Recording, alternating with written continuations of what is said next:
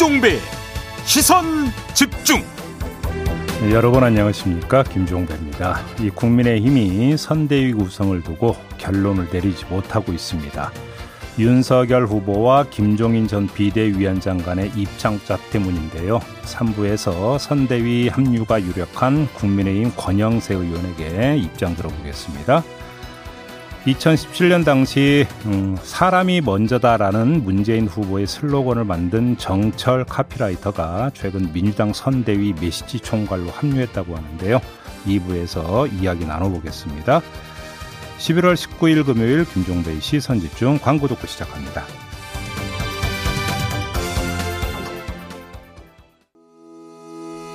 시선 집중은 촌철님들의 다양한 목소리를 기다립니다. 짧은 건 50원, 긴 건 100원인 문자 메시지 샵 8001번, 스마트 라디오 미니와 유튜브 라이브로도 시선 집중과 함께 하실 수 있습니다. 믿고 듣는 진품 시사 김종배의 시선 집중.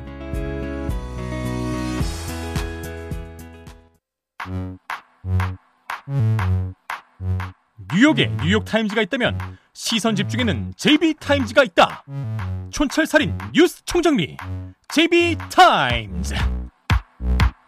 더 막내 작가와 함께 시선 집중의 문을 열겠습니다. 어서 오세요.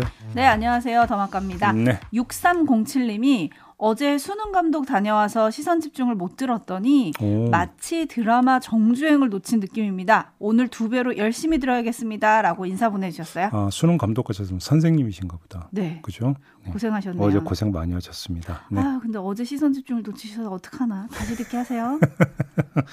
왜 고소해요 그렇게? 아, 안타까운 건데요. 전혀 안타까움이 아, 느껴지지 감정이. 잘못 전달됐네. 안타까움입니다. 네. 에이스타인 가시죠. 네, 어제 방송을 못 들으셨기에 안타깝다는 이유가 손석희 전 앵커가 무려 8년 만에 친정 나들이를 했습니다. 네. 시선 집중해서 JB와 마주 앉은 건 한 10년 만이었죠. 그렇죠. 10년 만이죠. 네. 음. 손석희 앵커는 어제 인터뷰가 약간 비현실적이다. 이렇게 얘기를 했었잖아요. 음. JB는 어땠어요? 뭐 솔직히 피- 제 표현력이 떨어져서 그냥 만감이 교차하더라. 음, 뭐이 말이 가장 적절한 말인 것 같은데요. 솔직히 좀 그랬어요. 네. 네. 상투적이네요. 아, 근데 진짜 왠지 보는 저도 살짝 울컥하긴 했었는데, 음. 정말 많은 분들이 반가워 하셨습니다. 네. 웃는 개구리님, 와, 고등학교 때 버스에서 듣던 구도다. 오. 복 터진 여자님, 두 분 보니 존버 정신의 소중함이 느껴집니다. 음. 감동의 아침입니다.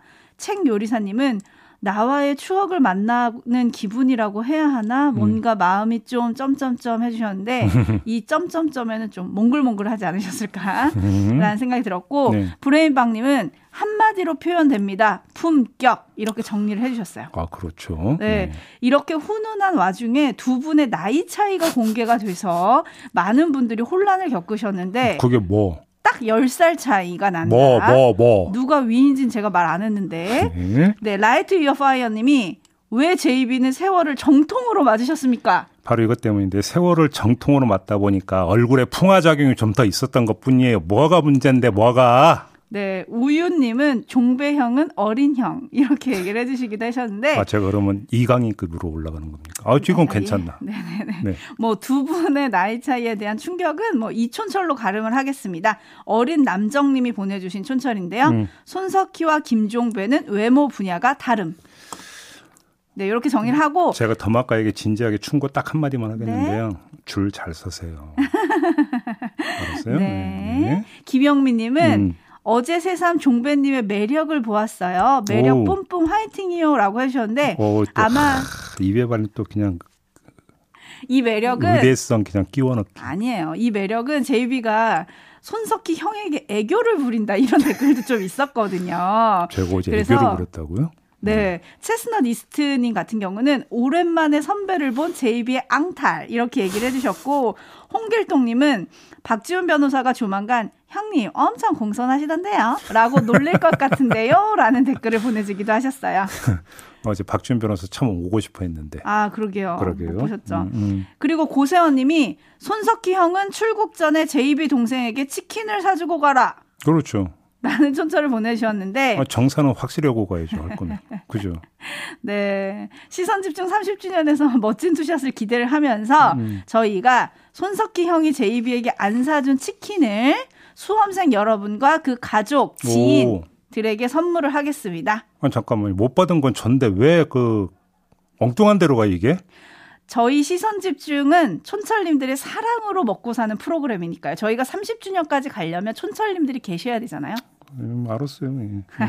이른바 가끔씩 찾아오는 시선 집중 깜짝 이벤트 시간인데요. 음. 어제 수능 보느라 고생하신 수험생 여러분 그리고 그 가족 사돈의 8촌까지 저희가 인정을 하겠습니다. 그래서 지금 바로 짧은 문자 50원, 긴 문자 100원의 정보 이용료가 부과되는 문자 메시지 예. 샵8001 음. 그리고 스마트 라디오 미니 게시판에 어제 수능에 대한 사연을 보내주시면 10분을 추첨해서 치킨 쿠폰 보내드리겠습니다. 네. 수험표 인증샷은 필요 없습니다. 그냥 믿고 쏘겠습니다. 많이 오, 참여해 주세요. 최근에 치킨값도 올랐다고 하는데 그렇죠. 어, 이거 알뜰한데. 예. 네, 그렇습니다. 제 것도 하나 없나요?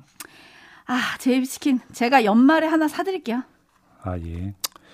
넘어가겠습니다. 네, 뉴스와 분석이 함께하는 제이비타임즈 오늘 주목할 뉴스 챙겨드리겠습니다. 첫 번째 뉴스는 오디오로 먼저 만나보시죠.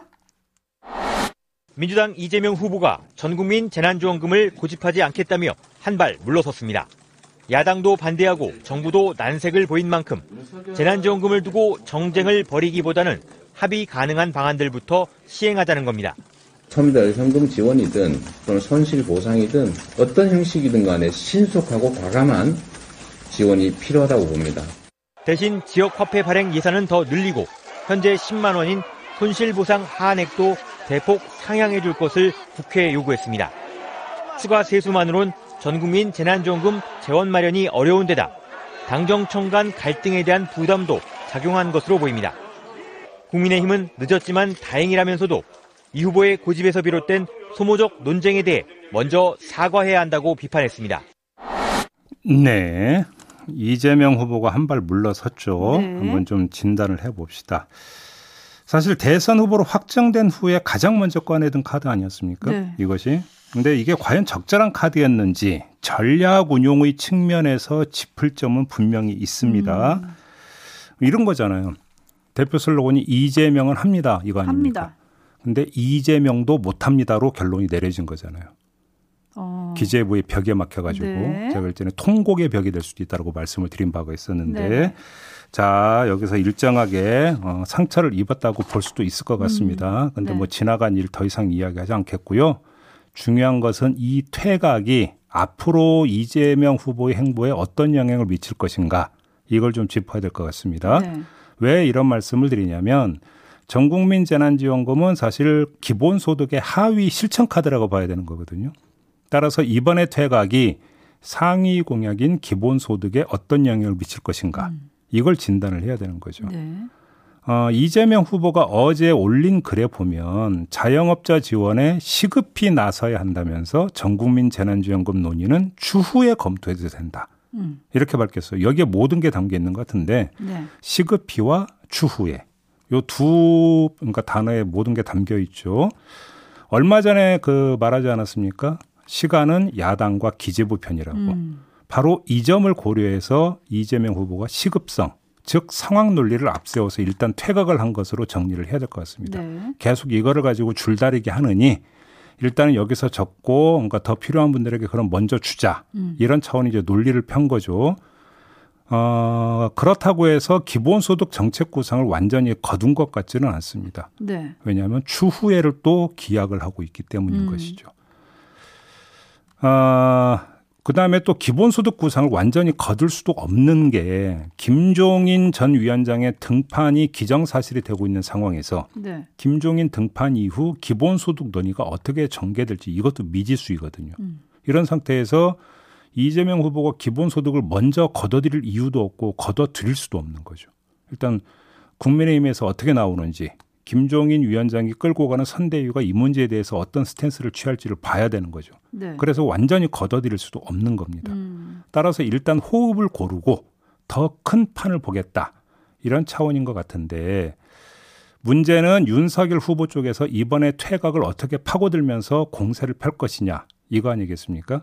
자 이재명 후보 쪽이 과연 상황 논리만으로 이번에 퇴각의 정당성을 국민들한테 설득할 수 있을지 음. 그래서 방어가 가능할지 이것도 좀 함께 봐야 되는 것이죠. 네.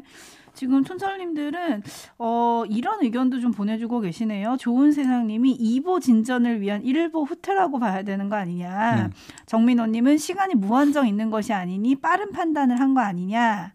뭐 이런 의견들도 있고 반면에 너무 빨리 꺼내든 카드였다. 뭐 이런 의견들도 있는데 음. 소위 스타일은 좀 구겼는데 지금 촌철님들의 평처럼 좀 민심과 여론을 따라서 유연한 리더가 다 뭐 이런 이미지를 좀 구축할 수도 있을까요? 뭐 이제 그렇게도 볼 수 있겠죠. 뭐 유연성 뭐 또 일부 오늘 조간은 또 그런 식으로 이제 평가를 하기는 했는데요. 제가 볼 때는 이 점을 좀 봐야 될 것 같습니다. 아, 그래서 소상공인 자영업자 손실 보상에 집중하자 이렇게 이야기를 했잖아요. 네. 이거는 사실은 국민의힘에서도 주장을 해왔던 바거든요. 거기서 따라가는 모양새가 아니라 이재명 후보조에서 먼저 선수를 더 확실하게 치면서 더 끌고 가느냐 아니냐. 음. 이게 사실은 지금 이 퇴각의 리스크를 일정하게 만회하느냐 만회 못하느냐를 정하는 아주 중요한 갈림길일 수도 있다. 네. 이것도 함께 봐야 될 것 같은데요. 그래서 음. 손실 보상 문제에 대해서 어떻게 또 구체적인 안을 들고 나올 것이냐. 이것도 함께 봐야 될 것 같아요. 그리고 어제 이재명 후보가 올린 글에 보면은 현장은 다급한데 정치의 속도는 너무 느리다 이런 얘기를 했잖아요. 네. 그러면서 초과세수를 어떻게 활용할 거냐, 손실 소상공인들을 위해서 더 많은 지원을 하자 이런 제안을 했어요. 지금 그 얘기인 거죠. 요거는 사실 윤석열 후보도 얘기하는 거고 정부도 얘기하는 거잖아요. 그렇죠. 그래서 지금 제가 그 말씀을 드리는 음. 거죠. 이거는 정부도 이야기하고 그러니까 야당도 이야기하는 것이기 때문에 얼마나 네. 구체성을 띠고 먼저 선수를 치느냐 이게 중요하다라는 말씀을 지금 그래서 드린 거잖아요. 그리고 더 멀리는 기본소득 공약을 어떻게 가져갈 거냐. 요것도 사실은 관전 포인트가 되는 거죠. 그렇죠. 그리고 이재명 후보가 기존 주장과 좀 다른 결의 얘기를 한 게 또 있습니다. 음. 특검 얘기인데요. 네. 어제 민주당 정당 쇄신 정치개혁 의원 모임 간담회에 참석을 해서 이렇게 음. 말을 했습니다. 조건을 붙이지 않고 아무 때나 여야가 합의해서 특검을 하는 것이 바람직하다. 음. 이건 어떻게 봐야 됩니까? 뭐 일단 뭐 특검 수용은 이제 기정사실로 이제 못 박는 것 같은데요.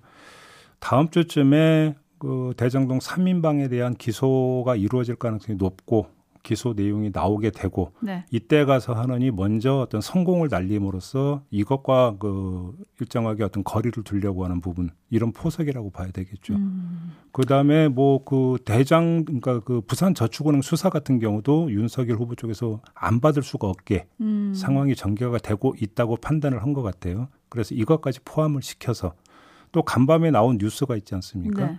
2011년 부산 저축은행 수사 과정에서 박영수 특검이 또 등장하는 뭔가 해당 대목이 있는데 요것만 쏙 뺐어 뺐다 당시 수사 결과에서 이런 보도도 나왔기 때문에 이 부분까지 뭐 포함시키는 것은 그리 어렵지 않다고 보고 오히려 더 전격적으로 특검 수용 쪽을 먼저 선수를 쳤다 선수를 쳤다. 이렇게도 이해를 할 수 있겠죠. 요거를 받을 거냐. 요 얘기는 저희가 3부의 권영세 의원한테 조금 들을 수 있을 것 같고요. 네. JB TIMES 다음 주목할 뉴스 넘어가겠습니다. 오디오로 먼저 만나보시죠.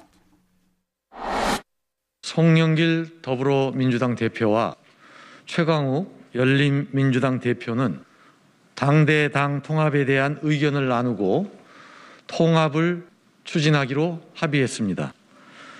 송영길 대표는 협상 대표로 우상호 의원을 지명하였습니다.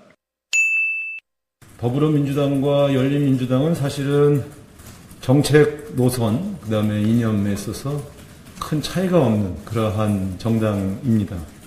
작은 차이를 극복해서 더 큰 민주당으로 더 통합하는 것이 대선 승리를 위해서 필요하다는 데 양당 구성원들이 같은 견해를 가지고 있다 이렇게 보여지고요.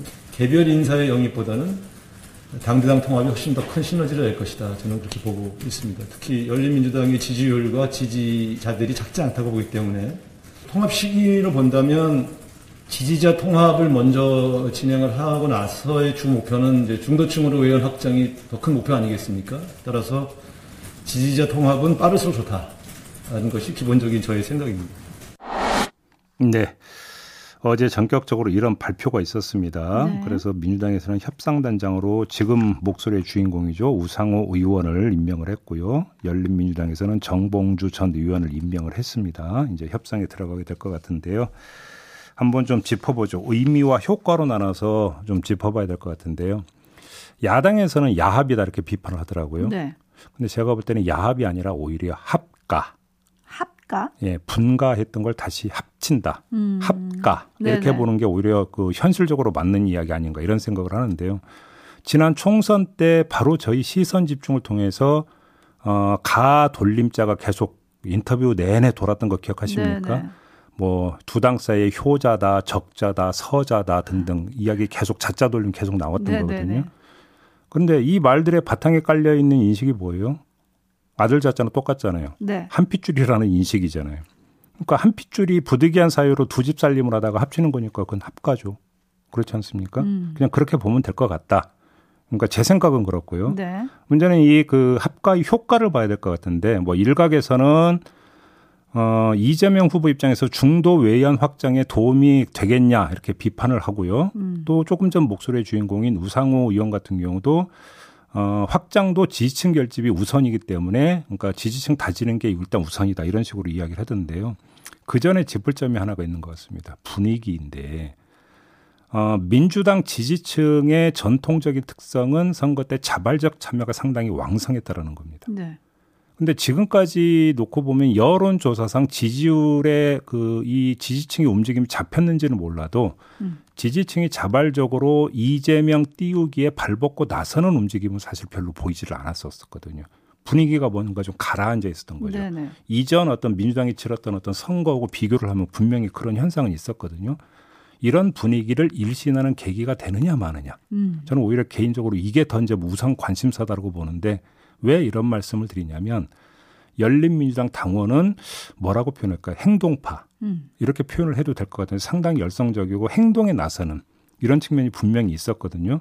그래서 만약에 합당, 합가가 이루어진다면 이 열린민주당 당원들의 이런 특성이 어, 선거 운동에 뛰어들면서 다시 자발적인 참여를 끌어내는 하나의 기폭제 역할을 하느냐 마느냐. 이게 이제 오히려 더 관심사 아닌가 싶은 생각이 좀 들어서 한 말씀 드렸던 겁니다. 음. 그런데 이제 열린민주당 최강욱 대표는 민주당의 구태에 흡수된다면 합당은 불가피하다는 의견들을 당원들이 많이 주셨다. 이렇게 얘기를 했거든요. 이건 어떤 의미일까요? 이거는 제가 볼 때는 일정하게 이제 이재명 후보의 어, 대선 노선에서 정책 노선을 더 분명히 해야 된다는 요구가 깔려 있는 것이라고 봐야 되겠죠. 아, 네. 아마 이제 그런 요구는 분명히 있을 것 같습니다. 그것들을 음. 이재명 후보가 이제 어떻게 수용할 것인지 이것도 좀 함께 봐야 될 것 같고요. 부르주아님이 의기투합이 될까요? 라고 보내주셨고 음. 김태수님은 어차피 그 집이 그 집이잖아요. 라고 음. 보내주셨고 라디오 헤드님은 이번에 당명도 전격적으로 바꿔라. 라고 해주셨는데 그러게요. 짱구 밥통님이 음. 더불어 열린당? 이라고 보내주셨는데 당명도 바꿀까요?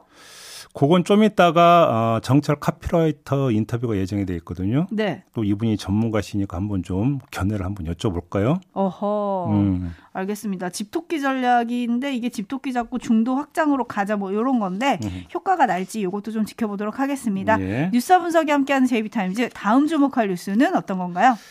한미일 외교 차관들이 어제 워싱턴에서 외교 차관 협의회를 연 다음에 기자회견을 가질 예정이었어요. 네. 근데 어 일본 차관이 기자회견 불참을 선언을 해버렸습니다. 그래서 열리지가 않았는데 네. 그 불참 이유가 김창룡 경찰청장이 독도를 방문했다라는 것. 바로 어. 이걸 이유로 들었습니다. 네. 이유 같지 않은 이유죠. 김창룡 청장은 지난 16일에 헬기로 독도를 찾았거든요. 그래서 경비 대원들을 격려를 했는데 경비 대원들이 경찰 아닙니까? 음, 아무튼 이 협의회에서 일본 쪽 항의를 받은 최종건 차관은 대한민국 경찰이 주둔하고 있는 독도의 경찰 총수가 현지 상황을 점검하는 건 당연한 거 아니냐 네. 이렇게 맞받아쳤다고 하고요. 맞는 말이네요. 그러니까요. 일본이 왜 이렇게 자꾸 도발을 하죠? 그러니까 그 부당성은 이 최종건 차관이 뭐 아주 적절하게 이야기를 했기 때문에 뭐 굳이 여기다가 더 이야기를 얹을 이유는 없을 것 같아요. 음. 뭐 그리고 또 덧붙여봤자 별로 의미도 없어 보이는 게 세계의 경일기 아니겠습니까? 네. 뭐 일, 일본이 듣겠습니까? 근데 넘어가겠고요. 다른 점을 좀 짚어보죠. 한미일 외교 차관 협의회의 주된 의제가 뭐였냐면 종전선언 채택 문제였던 것으로 지금 알려지고 있는데 네. 일본의 이 독도 어깃장이 종전선언 어깃장으로까지 이어지느냐 이걸 좀 봐야 될 것 같습니다. 음. 어제 윤건영 의원과 인터뷰에서 일본의 회방을 경계하는 발언을 했던 거 기억하시죠? 네. 일본의 스탠스가 이렇거든요. 그러니까 종전선언 과연 반길까? 별로 반길 것 같지가 않습니다. 왜 그러냐면 일본의 자민당이 그러니까 자기들이 어떤 국내 정치적으로 불리하면 꼭 꺼내들면서 활용했던 게 뭡니까? 한국과의 갈등이었고 그렇죠. 또 한 가지는 북한의 도발 우려. 이두 음. 가지를 계속 꺼내서 이제 애용을 해왔었는데 그러면 꺼리 하나가 그러니까 사실상 약화되는 거잖아요. 반기겠냐라는 겁니다. 음흠. 근데 그렇다고 또 정면으로 우리는 싫어. 이러기도 힘든 부분이다 보니까 이 독도를 핑계 삼아 가지고 다시 또 종전 선언에도 결국은 초를 치는 음. 이런 행동으로 이어질까 이게 좀 걱정이 되는 부분이 있는데요. 좀 지켜볼 문제일 것 같습니다. 네. 네, 뭐 예상된 도발일 수도 있고 그 의도도 뻔히 읽히는데요. 음. 우리가 좀 잘 대응을 했으면 좋겠습니다. 네. 자, 이렇게 마무리하죠. 더마카 수고하셨습니다. 고맙습니다.